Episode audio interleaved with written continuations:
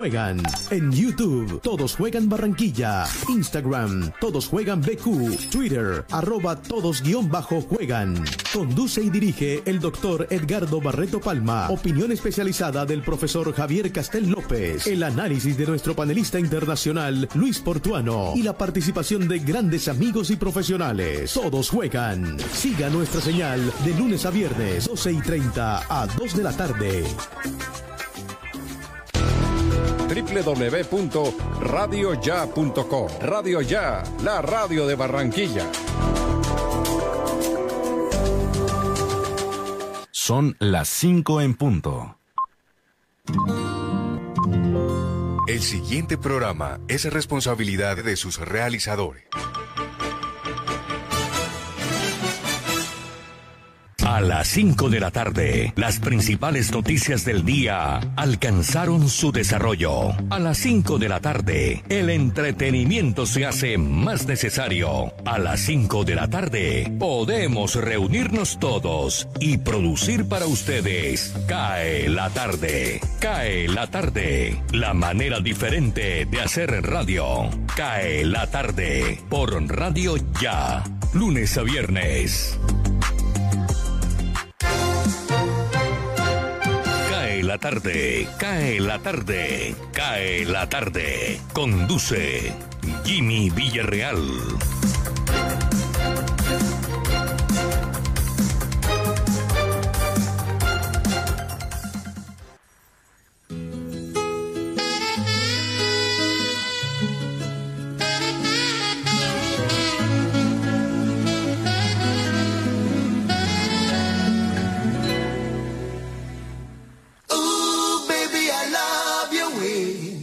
Every day. Yeah, yeah.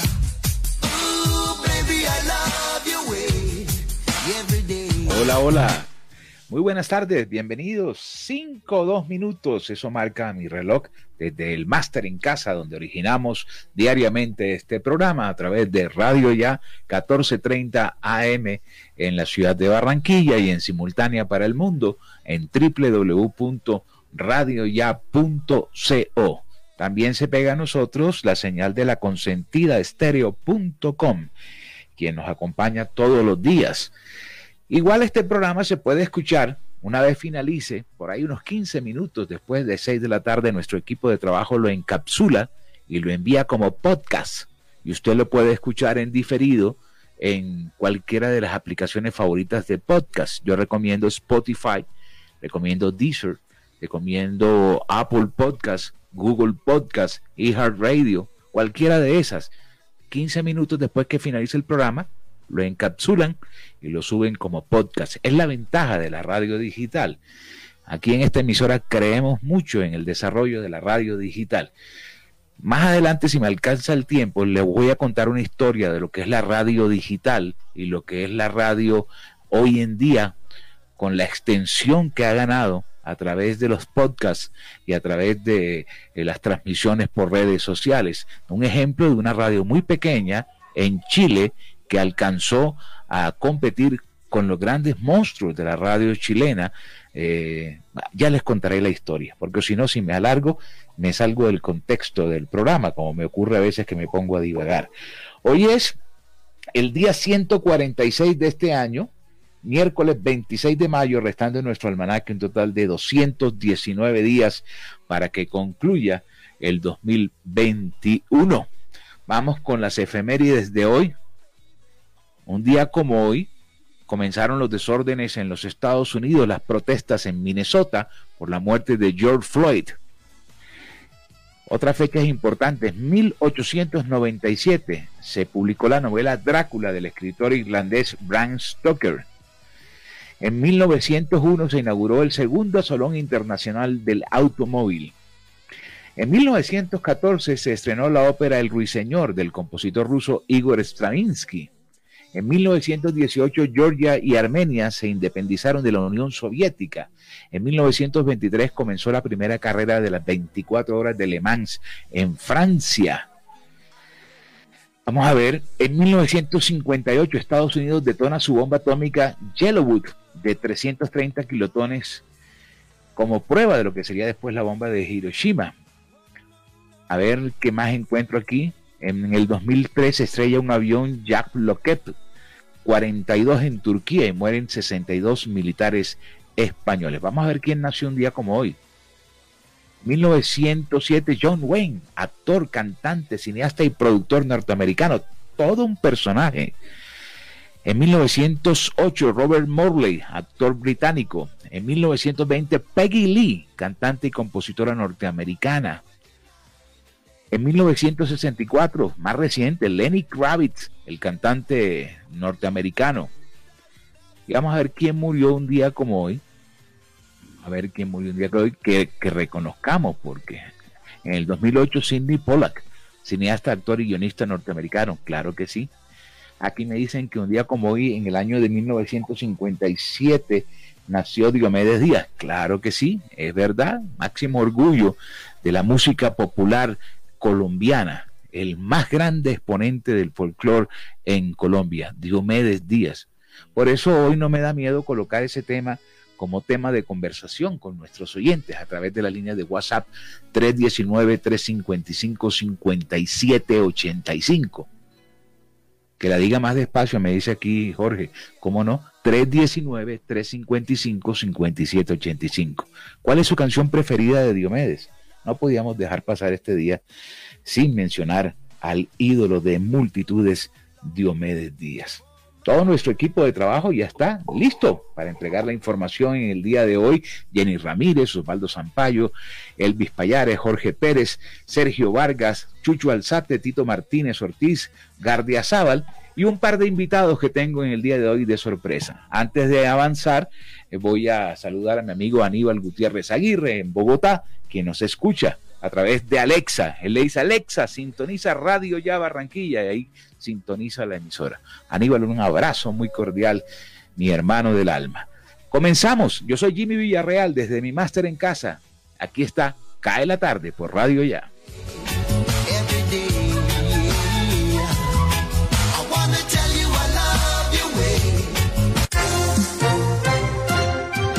Elvis Payares Matute.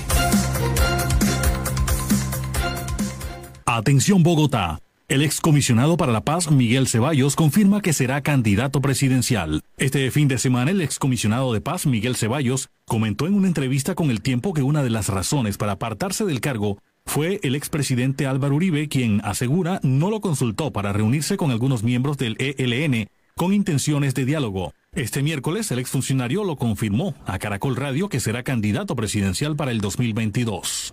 Ceballos, quien estuvo en el cargo hasta el lunes, expresó que su energía estaba puesta como comisionado, pero ya fuera del cargo indicó que sí hará parte de los comicios del próximo año. Dijo que desde ya está en campaña y que lo consultó con su esposa e hijos hace unos meses. Es oportuno y es algo que cualquier ciudadano que quiera servirle a su patria puede hacer. El excomisionado señaló que iniciará un nuevo movimiento social para inscribirlo y recoger firmas. Montería. Una mujer fue asesinada en un aparente caso de violencia intrafamiliar en Córdoba. Como Edith Durango de Arcos, de 35 años, fue identificada la mujer que fue asesinada con arma blanca en medio de un aparente hecho de violencia intrafamiliar. El hecho se registró en el interior de la casa donde la víctima residía junto a su pareja y a sus tres hijos menores de edad, en la vereda San Ciprián, jurisdicción de Montelíbano, subregión del Alto San Jorge Sur de Córdoba. Son pocos los detalles que se tienen con relación a este hecho de sangre, aunque algunos familiares aseguran que alcanzaron a hablar con Edith Durango antes de que ella perdiera el conocimiento producto de las graves lesiones. Si bien las autoridades no se han pronunciado con relación a estos hechos, se supo que el cuerpo de la víctima presentaba varias heridas, producidas al parecer por arma blanca, que le habrían comprometido órganos vitales. Los dolientes señalaron como presunto feminicida al sujeto identificado de manera preliminar como Ernesto Augusto Galindo, quien habría sido detenido por parte de las unidades policiales y se espera que en las próximas horas sea presentado ante un juez con funciones de control de garantías que defina su situación judicial. Bogotá. La Contraloría pide desbloquear vías para permitir el transporte de bienestarina. Actualmente se estarían afectando 432.806 hogares, el costo total asciende a 6.584 millones de pesos. La Contraloría General de la República de la mano del Instituto Colombiano de Bienestar Familiar, dio a conocer una preocupante afectación de la integridad del proceso de producción y distribución de bienestarina en el país, que beneficia mensualmente a 1.194.656 niños, niñas de 0 a 5 años y madres gestantes, debido a los bloqueos que se vienen presentando en las vías del territorio nacional. De acuerdo con el informe solicitado por la Contraloría al ICBF, desde el 28 de abril, día en que se dio inicio al paro nacional, de los más de 20 puntos y plantas de producción, las que se han visto más afectadas son las de Cartago, Valle del Cauca, y Caloto, en el Cauca, en las cuales se presentó cierre total, deteniendo la producción de la bienestarina más en polvo y líquida respectivamente. Barranquilla. El comercio organizado del centro de Barranquilla anunció una jornada de ofertas y promociones para este sábado 29 de mayo con motivo de la celebración del Día de la Madre, teniendo en cuenta que por toque de queda las actividades estarán cerradas el domingo 30. Así lo expresó la directora de Asocentro, Dina Luz Pardo Olaya, quien dijo que el comercio del centro se ha preparado para trabajar toda esta semana muy fuerte para vender al público presencial hasta el sábado 29 de mayo. El 30, por supuesto, habrá ventas a domicilio, pero queremos decirle a todos los barranquilleros que en este proceso de reactivación económica el centro de Barranquilla está preparándose con la mejor oferta de promociones, dos por uno, y con todas las estrategias para llamar la atención y recordarle a la ciudadanía que el centro sigue vivo, sigue viviendo para ustedes, así que los invitamos a vivir el centro, recalcó la dirigente gremial. Barranquilla. Son 17 presuntos integrantes de la banda Los Costeños de Ferrocarril los que fueron capturados en las últimas horas por el Gaula de la policía mediante diligencias de allanamientos en Soledad y el suroriente de Barranquilla. Así lo reveló el general Diego Rosero, comandante de la Policía Metropolitana, quien también indicó que dentro de ese mismo grupo hacían parte Jader Humberto Gutiérrez Nieto, apodado como Jader, y Mauricio Andrés Greco Jinete, alias Greco, quienes fueron abatidos el pasado domingo en Malambo y quienes ejercían la función de sicarios dentro de la organización criminal. Según la policía, los capturados se dedicaban al cobro de extorsiones a pequeños y medianos comerciantes de los barrios Ferrocarril, Hipódromo y Porvenir de Soledad. Según las autoridades, los capturados recopilaban la información de posibles víctimas y los hacían llegar a los cabecillas de la misma, privados de la libertad en centros carcelarios para así llamarlos y exigir las extorsiones. Cae la tarde, cae la tarde, cae la tarde. La voz de América, noticias del mundo.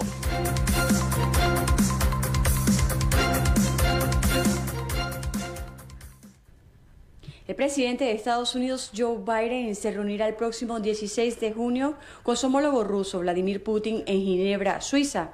Así lo informó el martes la secretaria de prensa de la Casa Blanca, Jim Psaki.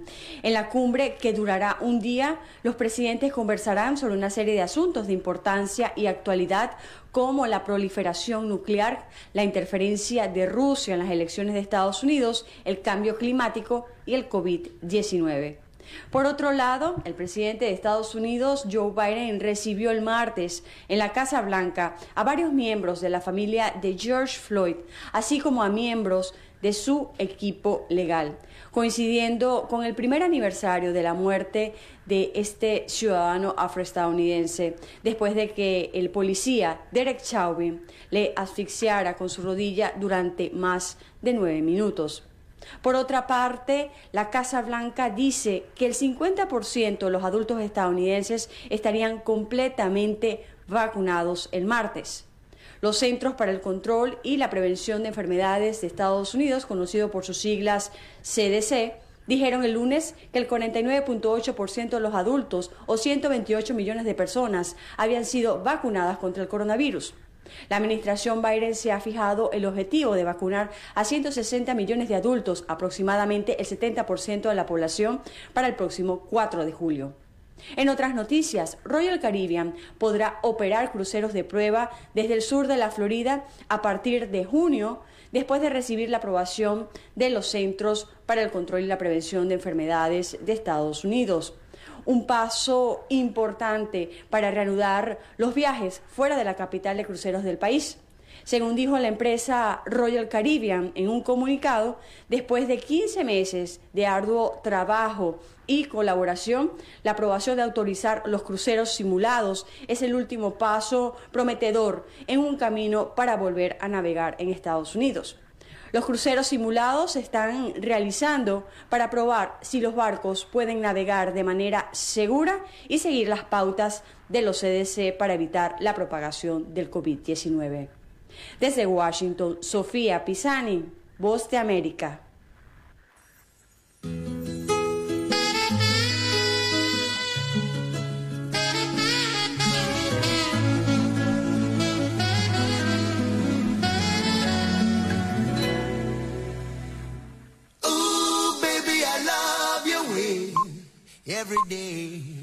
5 de la tarde, 14 minutos. Tengo un par de oyentes que tienen una apuesta casada. Yo les dije que fueran a Rochbet, la- el que hace las apuestas del pibe Valderrama.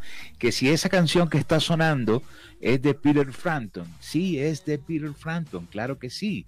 Pero esta es una versión de una agrupación llamada Big Mountain, una banda de reggae norteamericana que fue muy famosa por este cover de la versión de Frampton, Baby I Love Your Way. Eh, canción que entre otras cosas los llevó a los primeros puestos de Billboard en el año de 1994.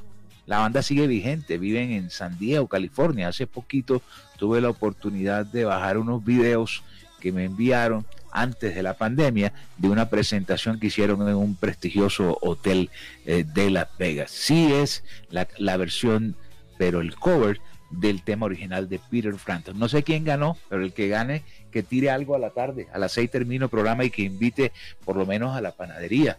La frase del día, que también me faltó.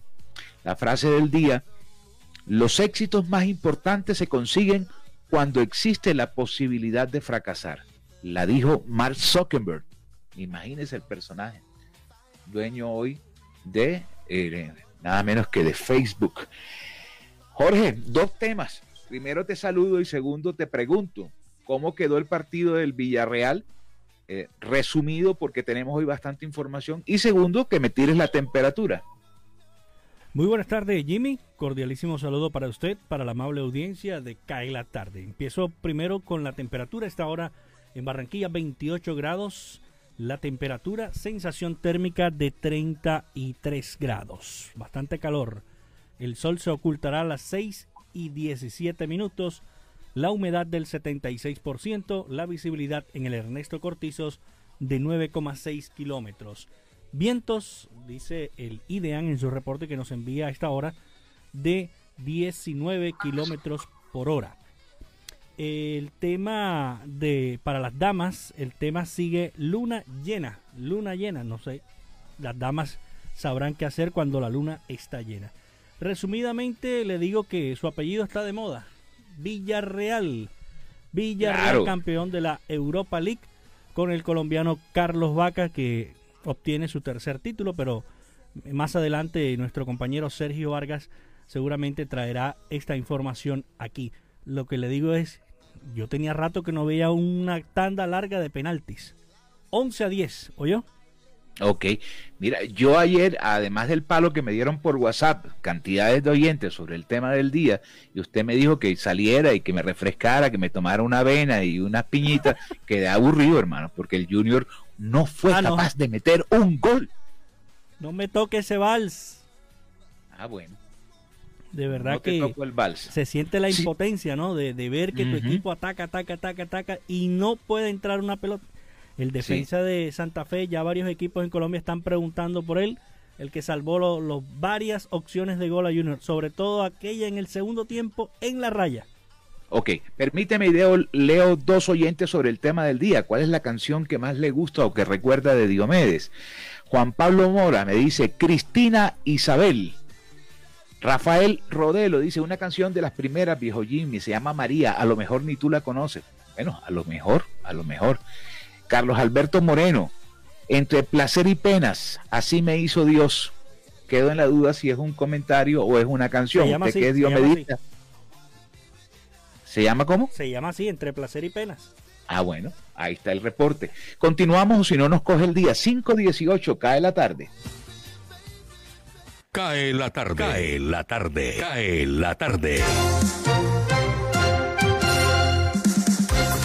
Osvaldo Zampayo y Jenny Ramírez con los personajes.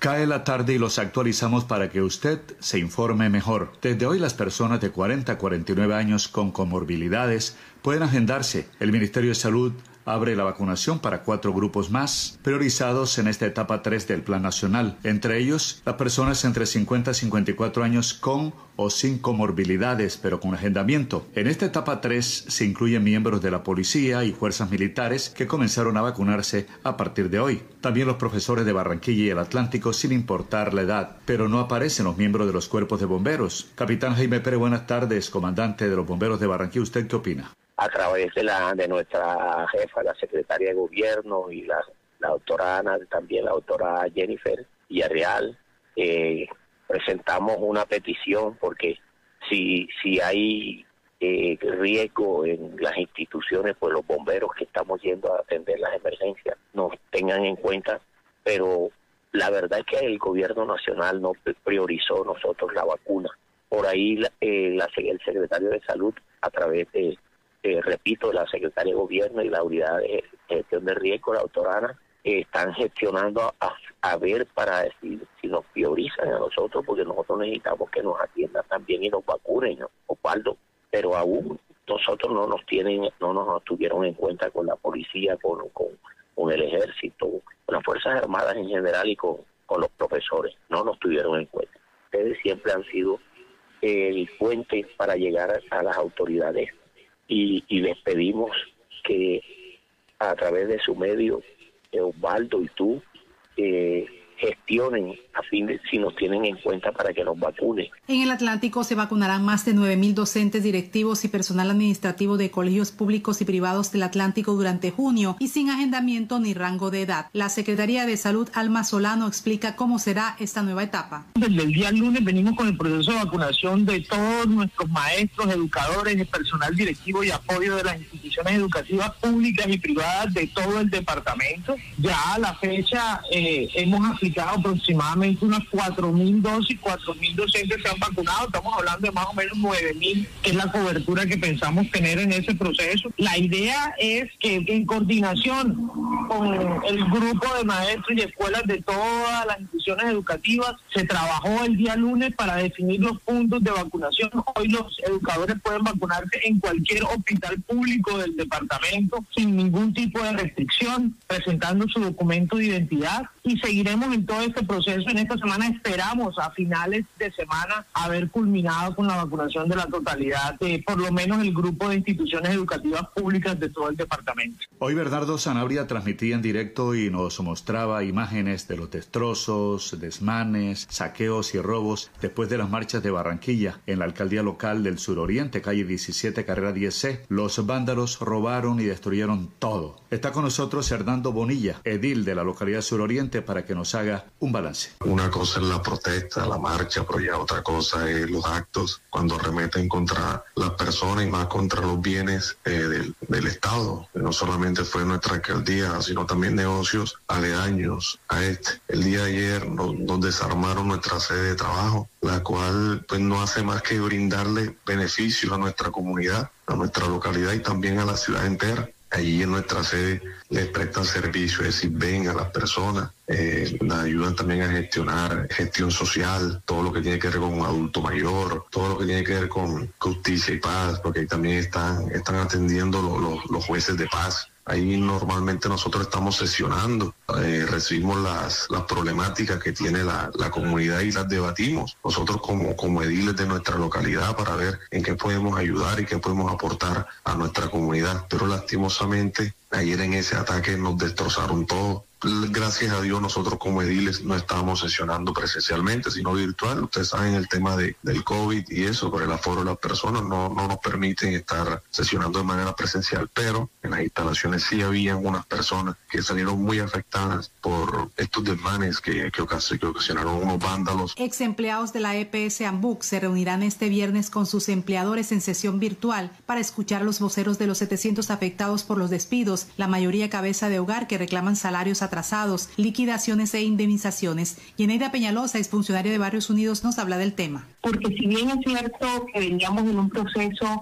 de vigilancia, habíamos mejorado de los 60 hallazgos que en el 2016 se levantaron hasta en noviembre del 2020, cuando ellos iniciaron la segunda, este proceso para liquidarnos, solo habían 14 hallazgos. La verdad es que nosotros nunca vimos ni de lejos, de verdad, que esto eh, realmente pudiese haber pasado. Lo cierto es que el proceso eh, de liquidación la empresa no está liquidada. Nosotros el, el 28, 29 de abril, los magistrados de Quito fallaron en contra de eh, la tutela que nos habían parado a nosotros los derechos, pero en ese momento ella nos está diciendo, mire, esta no es la vía expedita para esto, váyanse a la, a la ordinaria, a la ley ordinaria y presentamos una demanda, ¿verdad? Que lo estamos esperando ese proceso. No obstante, ellos han iniciado el proceso de liquidación, nos entregaron las cartas, nosotros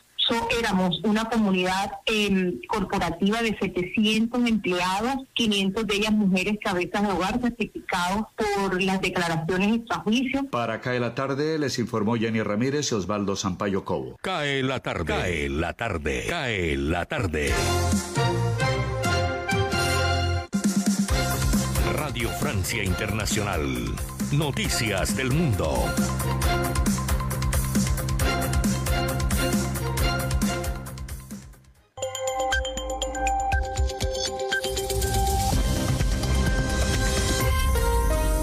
Bienvenidos a este flash informativo de Radio Francia Internacional. En los controles, eh, Guillaume Buffet, miércoles 26 eh, de mayo. Así comenzamos. Andreina Flores. El presidente bielorruso Alexander Lukashenko defiende su decisión de haber desviado un avión comercial que se encontraba, según su versión, bajo amenaza de explosivos. Mientras tanto, la comunidad internacional lo acusa de haber forzado el aterrizaje de este avión en Minsk con el fin de arrestar a un periodista opositor que se encontraba a bordo. Lukashenko dice haber actuado legalmente y además dice que lo volvería a hacer. Cumpliendo mis deberes oficiales tenía que proteger a la gente, pensando en la seguridad del país. Actué legalmente para proteger a nuestro pueblo y así será también en el futuro. Elecciones presidenciales en Siria que seguramente le darán un cuarto mandato al actual presidente Bashar al-Assad, quien tiene ya 21 años en el poder. La oposición en el exilio las considera una farsa y la comunidad internacional declara que no son comicios ni libres ni justos. Francia anuncia una cuarentena obligatoria de 10 días para los viajeros procedentes del Reino Unido. Esto debido a las nuevas variantes del coronavirus. Así lo dijo el portavoz del gobierno, Gabriel Atal. Lo que está claro es que hay un nuevo panorama con las variantes de India en el Reino Unido. Alemania anunció en las últimas horas o días medidas adicionales, especialmente una cuarentena de dos semanas para los viajeros que lleguen del Reino Unido. Y Francia va a tomar medidas similares para obligar a la gente que viaje desde el Reino Unido a aislarse durante dos semanas. Comenzó hoy el juicio de la Unión Europea contra el laboratorio AstraZeneca, acusado de no entregar la cantidad de vacunas anti-COVID prometidas al bloque. La Unión Europea exigió una indemnización de hasta 10 euros por cada dosis de vacuna anti-COVID y por cada día de retraso en la entrega. AstraZeneca niega haber incumplido el contrato. En La Haya, un tribunal holandés ha dictado una orden contra la empresa Shell, gigante del petróleo internacional, exigiéndole que reduzca en sus emisiones de CO2 en 45% de aquí a 2030.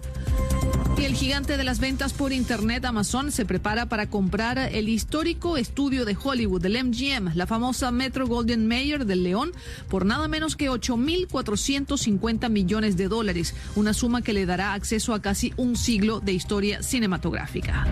Y por primera vez en la historia de Francia, una mujer ha sido designada como directora del Louvre, considerado el museo más importante del mundo. Hablamos de Laurence Descartes, historiadora del arte. Con esto ponemos punto final a este flash de RFI.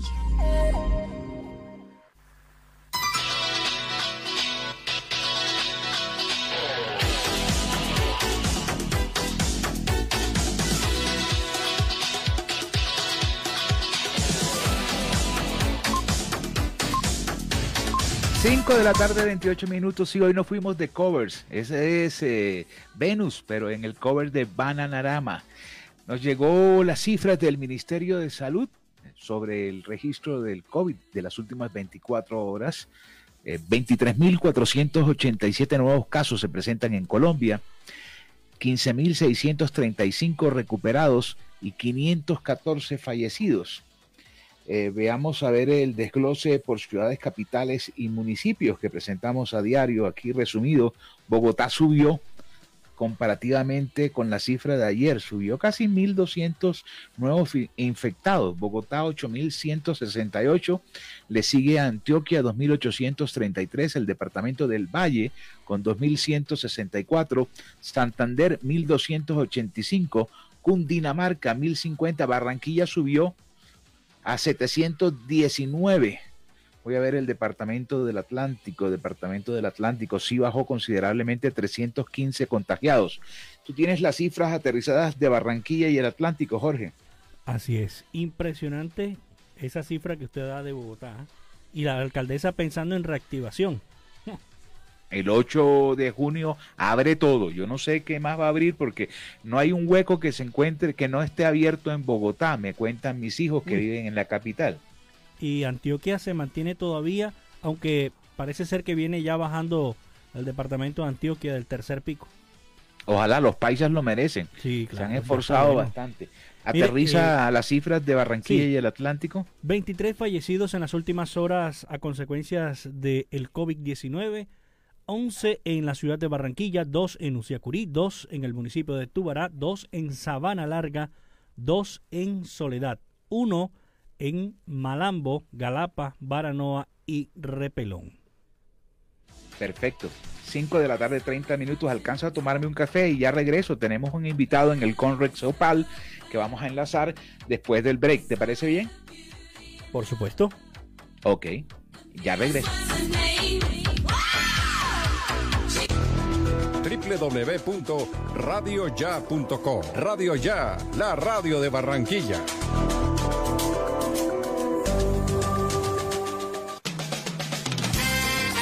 Los viernes a las 8 y 30 de la mañana, escuche en Noticias Ya. Vida y obra. Nuestro anfitrión y orgullo nacional, Juan Piña, entrevista a un personaje invitado. Gracias por estar con nosotros. Bienvenido a Vida y Obra.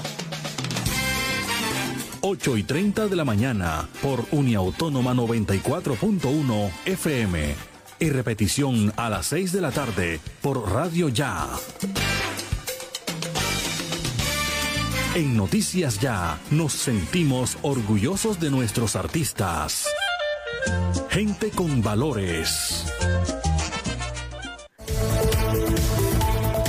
La franja informativa en Radio Ya, de 11 y 30 a 12 y 30 del mediodía. Informativo 14.30 del mediodía. La verdad meridiana. Información de nuestra región. Radio Ya, para vivir bien informado.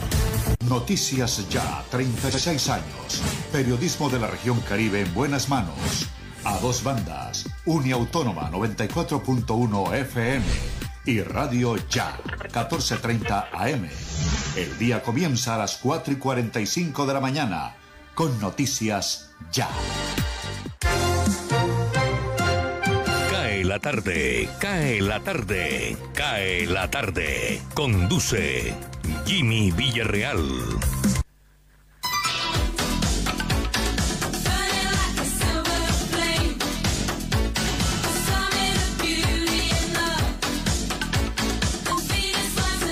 Cinco de la tarde, 33 minutos.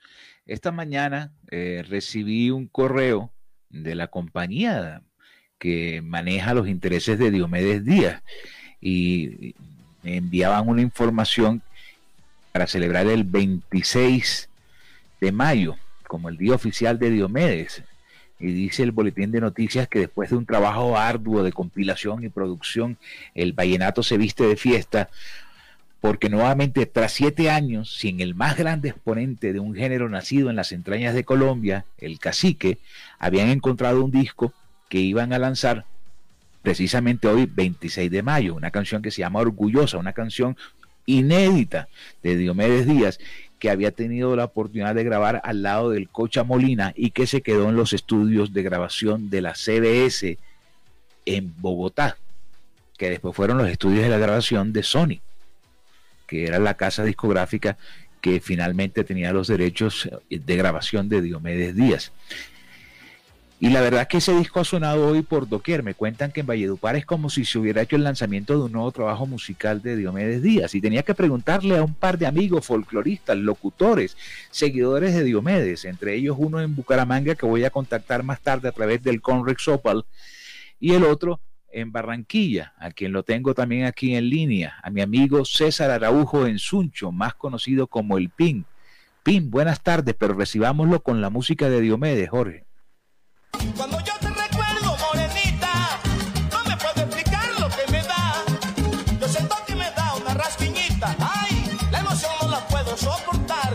Mi querido Jimmy, no sabes cuánto me place saludarte.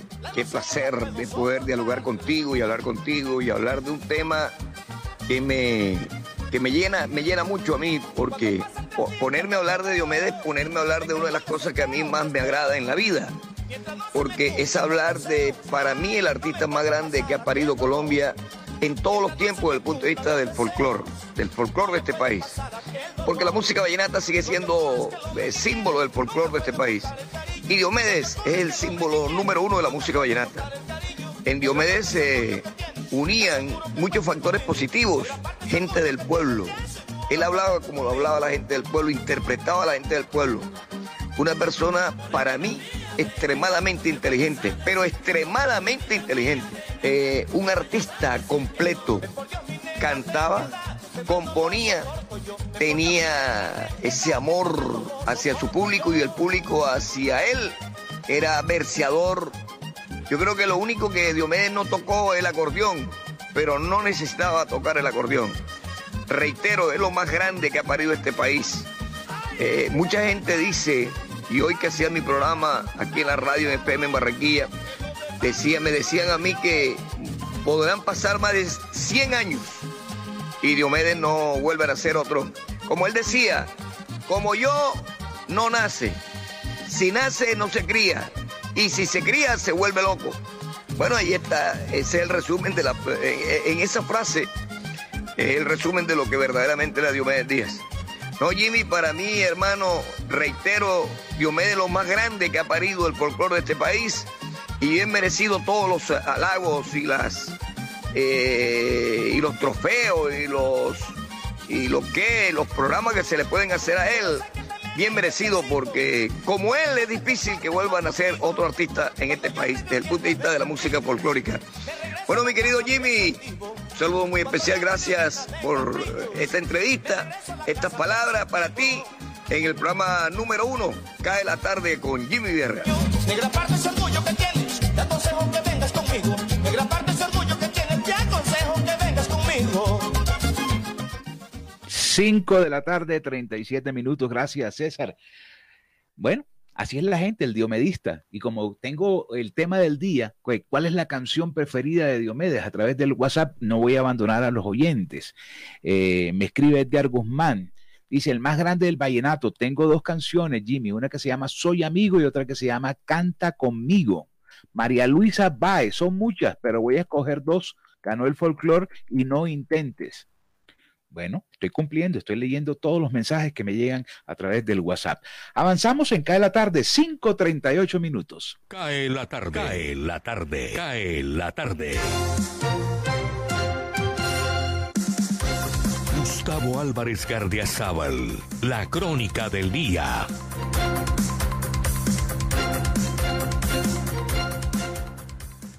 Ayer, a mediodía, por medio de un audio que circuló en las redes de mi pueblo, quien se dijo vocero de la resistencia en Tuluá, advirtió en un tono demasiado vengativo que como en la madrugada anterior las fuerzas policiales habían levantado las barricadas que obstruían hacia el sur en el puente de las mariposas y en la colina hacia el norte en el ingreso de la terminal de transportes, los de la resistencia iban a dejar de actuar con el espíritu pacífico y dialogante que mantuvieron durante 20 días y que Tuluá sabría cuántos eran y de qué ellos resultaban ser capaces de hacer.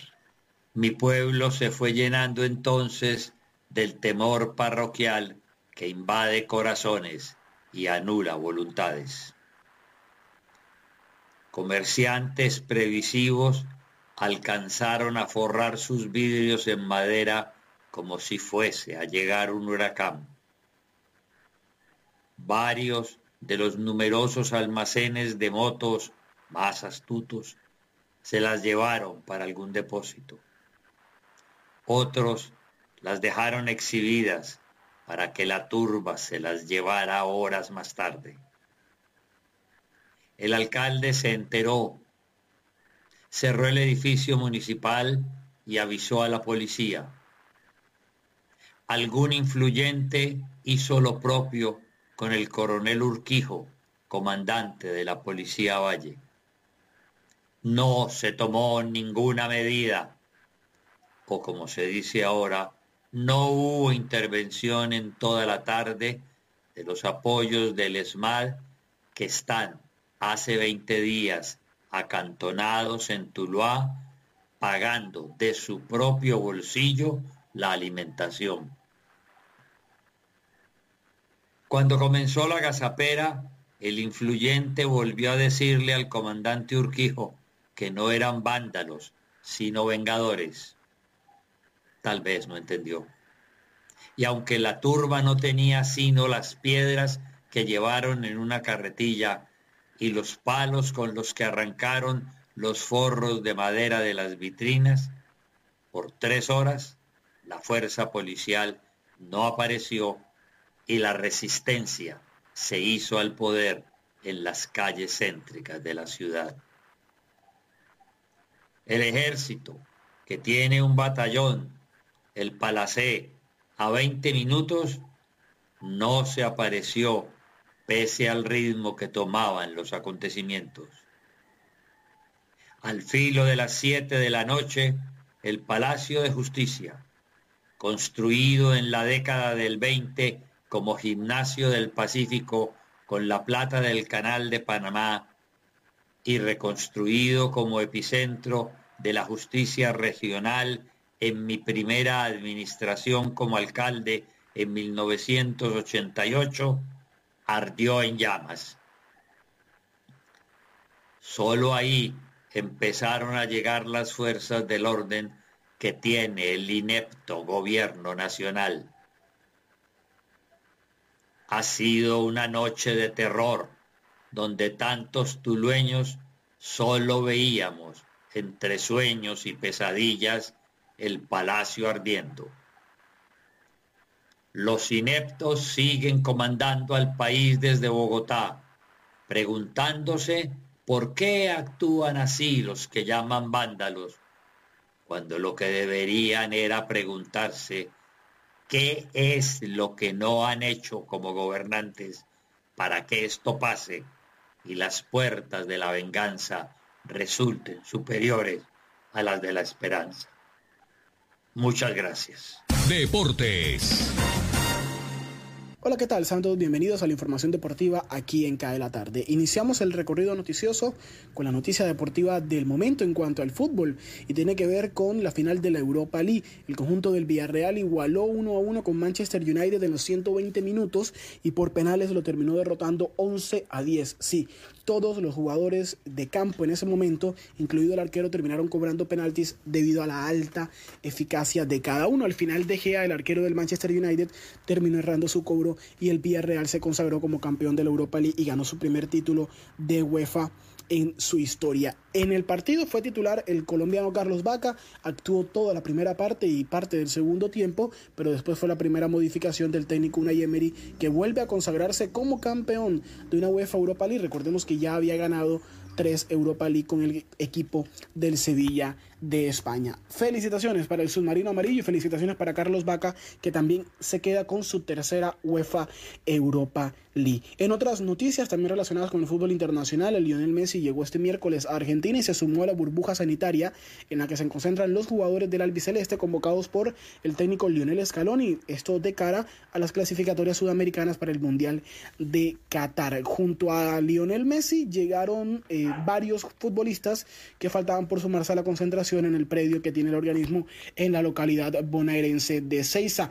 La albiceleste se medirá ante Chile por la séptima fecha de las eliminatorias el próximo 3 de junio y Después le tocará enfrentarse a Colombia por la octava fecha, el 8 de junio, en la ciudad de Barranquilla, más exactamente en el Estadio Metropolitano.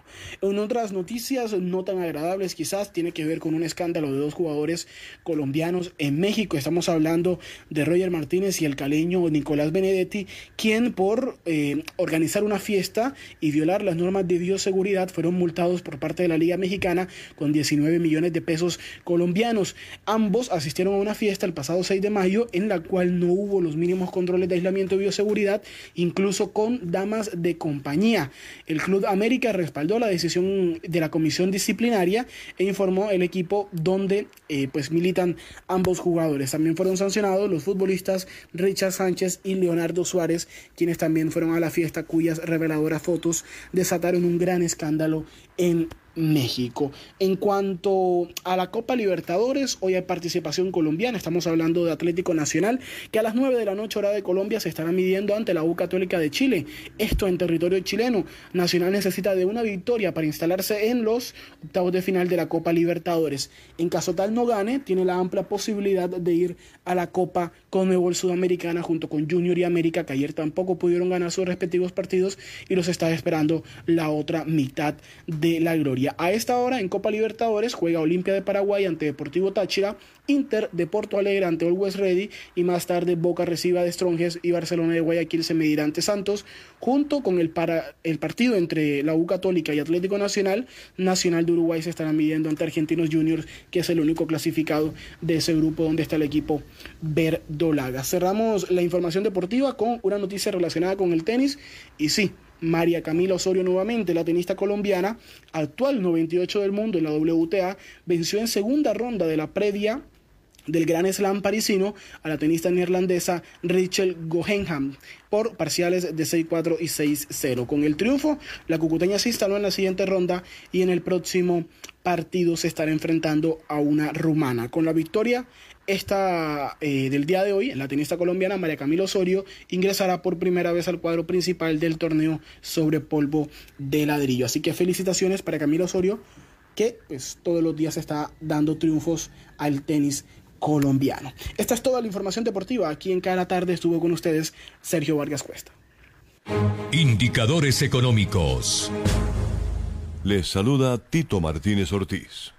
Durante la décima versión del foro Colombia Genera de la Asociación Nacional de Empresarios de Colombia, ANDI, el ministro de Minas y Energía, Diego Mesa, dijo que los bloqueos han afectado de manera importante el sector minero energético en el país. De acuerdo con el jefe de la cartera, por cuenta de los bloqueos, se han dejado de producir 563.086 barriles de crudo, con lo que el sector ha dejado de percibir 142.633 millones de pesos.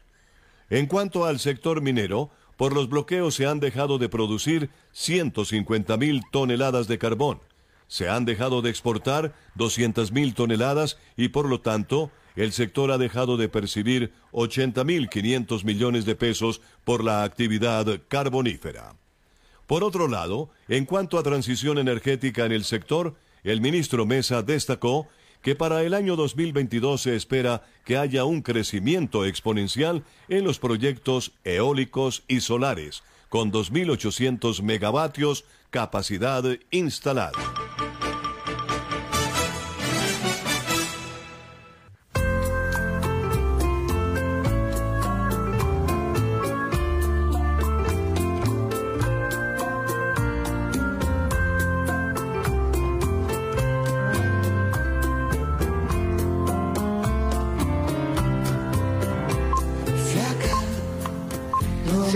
Tarde, 48 minutos. Este podría decirse que es otro cover.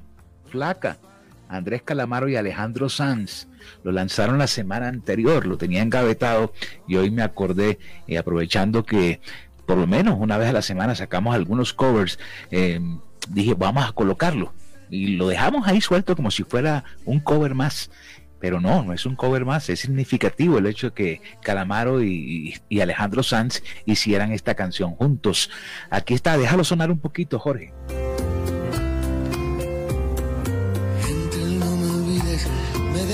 nuestros abriles olvidados en el fondo del placar del cuarto de invitados eran tiempos dorados de un pasado mejor. Venga. Aprovecho, aprovecho y saludo a oyentes que también nos escuchan a través de la transmisión que hacemos en el Facebook Live. Al amigo y colega Junior Beltrán Rodríguez, la voz mayor de Santa Marta. Un abrazo muy especial. Sé que está en sintonía, lo acaba de escribir y lo acabo de ver en el Facebook. Alexander Iglesias Acevedo dice que sale de la monotonía de lo que pasa en Cali, vive en Cali, es, es barranquillero y nos saluda en la tarde de hoy. Y doña Nubia Pinilla también nos está escuchando. ¿Eh? a través del Facebook Live. Vamos con oyentes a través de la cuenta de WhatsApp eh, sobre el tema del día, las canciones de Diomedes Díaz.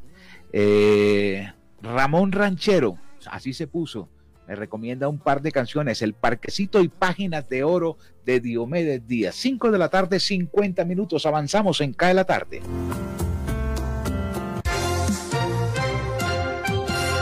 Jorge Medina Rendón y la gran noticia. ¿Y dónde están los objetivos del paro en Colombia, que desde el 28 de abril tiñe de sangre las carreteras, campos y ciudades del país? ¿Cuál es el pliego de peticiones? Además de centrales obreras y supuestos colectivos de jóvenes que no aparecen en la mesa de diálogo, ¿quiénes más están detrás de esta situación de anormalidad que hace sufrir a la ciudadanía colombiana. Ayer había titulares de movilizaciones, consignas, arengas y pancartas, coros pidiendo la salida de funcionarios y la derogatoria de medidas. La mayoría de los casos terminaba con intensidad, pero pacíficamente. Hoy los titulares se escriben con gotas de sangre, ruinas urbanas, saqueos, incendio de despachos públicos, asesinatos inexplicables y todo nos indica que el objetivo es desembocar en un gran campo de batalla con muertos y heridos, pero sin agenda de cambio coherente y conocida. La Comisión Interamericana de Derechos Humanos, la CIDH, alerta hoy de una crisis de impredecibles consecuencias en Colombia y destaca que en al menos mil manifestaciones desde el pasado 28 de abril se han presentado casos de fallecimientos, desapariciones, personas, personas heridas y agresiones sexuales producto del uso desproporcionado e ilegítimo de la fuerza. El país trata de recuperar la normalidad.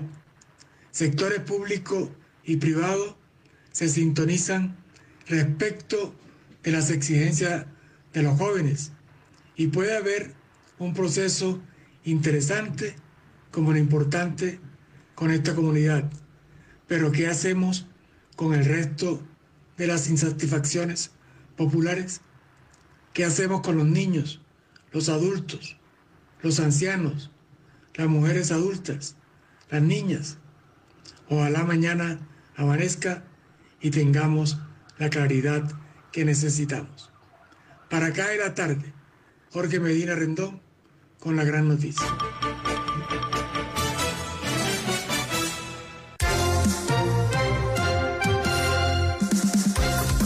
La tarde, cae la tarde, cae la tarde. Señal internacional, Deutsche Welle, desde Alemania.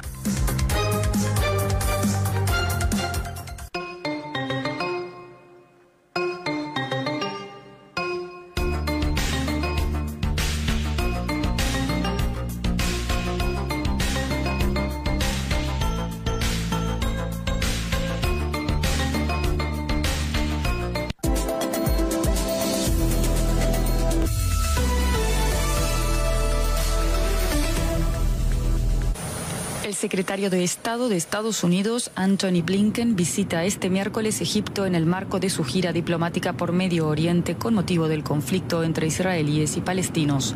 En el Cairo se reunirá con el presidente Abdel Fattah al-Sisi, donde se espera que discutan el fortalecimiento del alto el fuego en la franja de Gaza, vigente desde la semana pasada, además del envío de ayuda inmediata a la población palestina.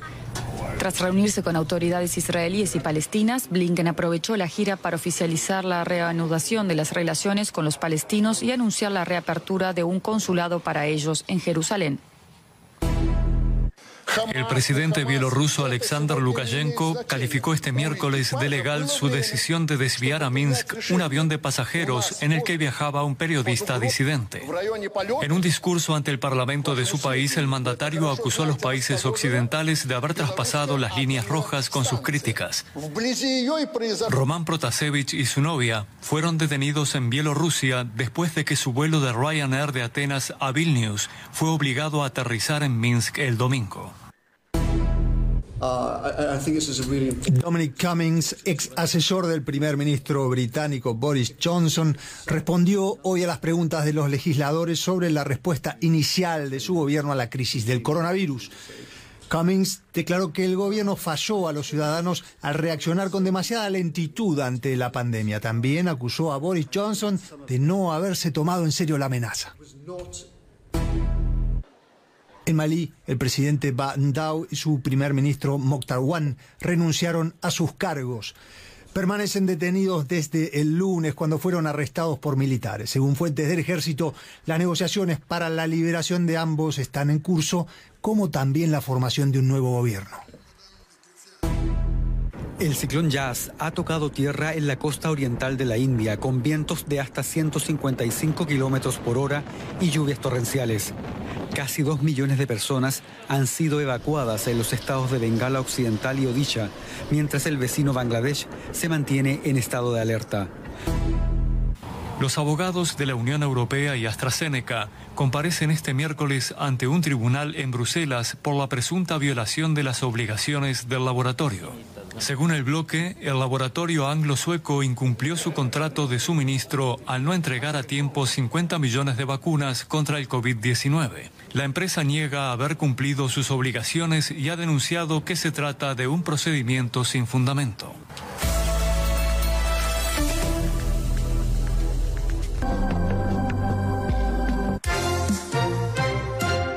Cae la tarde, cae la tarde, cae la tarde. Conduce Jimmy Villarreal.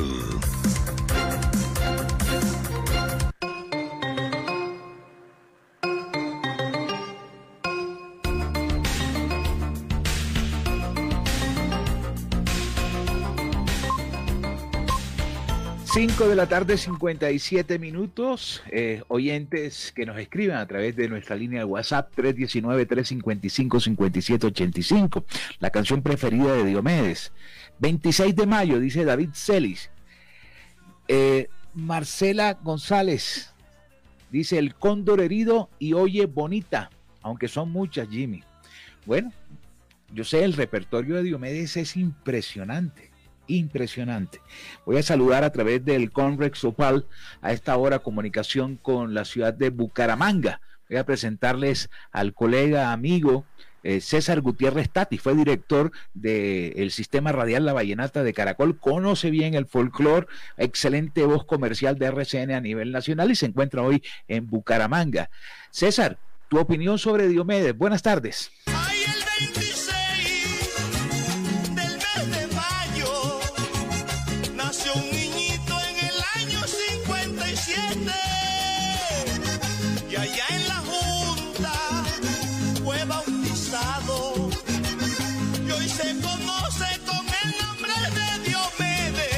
Buenas tardes, Jimmy. De Diomedes Díaz, pues son tantas las cosas para contar de su vida. Decir que ha sido el más grande de los artistas de la música vallenata, compositor, intérprete y también metía mano en los arreglos. Era un genio, si se puede decir, un hombre con muchos excesos en todos los aspectos, especialmente en la música. Se ha tejido tanto en torno a la vida de Diomedes, hay cosas que pues no se pueden decir abiertamente porque es eh, eh, profanar la memoria de, de, la gran figura, porque sería mucha la gente que se ofende debido a su gran cantidad de seguidores. Pero igual que todos nosotros, pues amamos su música, eh, con todo y sus equivocaciones, errores como todo ser humano, porque fue un ser humano que nació un día como hoy, 26 de mayo, en una vereda cerca al pueblo de la Junta, en la Guajira, la más grande figura que ha dado esa tierra, Guajira, gracias al folclor, a este gran hombre que llevó en alto eh, nuestra música vallenata, con una voz que para aquellos entonces pues no era tan agraciada, llegaron a decirle hasta que cantaba eh, similar al berrido de un chivo, pero fíjese a dónde ha llegado a donde llegó Diomedes Díaz, que luego de tantos años de su fallecimiento, seguimos hablando de él, pero sobre todo seguimos escuchando su música, que es muy hermosa y que a medida que pasa el tiempo parece mentira, pero se siente más sabrosa. Las parrandas son más amenas con la compañía de la música que dejó Diomedes Díaz. Un grande de la música vallenata, un hombre de muchos amores, de muchas canciones, de muchas historias, de muchas anécdotas, de muchas situaciones, unas alegres, muy alegres, otras de tristeza, unas eh, eh, de desacuerdo con la gente cuando incumplía, que dejó a mucha gente quebrada, sí, pero a muchos otros también les permitió al ganar dinero, que incumplió muchos contratos, que dejó abandonado a, a, sus músicos, sus artistas en ciertos momentos porque no alcanzaba a llegar, porque no le permitían llegar los amigos de aquel entonces que lo llevaban a una finca o algún lugar y él no podía cumplir con muchos compromisos. En fin, tantas cosas del cacique de la Junta, Diomedes Díaz, para contarles en esta tarde.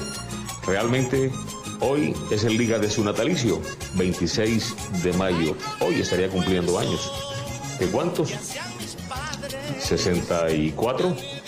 Si nació en el año 57, claro, como lo dice su canción. Ahí está la edad real que tuviera hoy día si viviera, pero no. Después de su muerte se cuentan los años del fallecimiento. ¿Que ¿Cómo fue la muerte de Diomedes? Bueno, ya todos sabemos ampliamente, eh, no tanto las causas, pero sí la manera como falleció. Y ahí está un hombre que ha hecho historia, Diomedes Díaz. Para acá en la tarde por Radio Ya Barranquilla, César Gutiérrez. Nos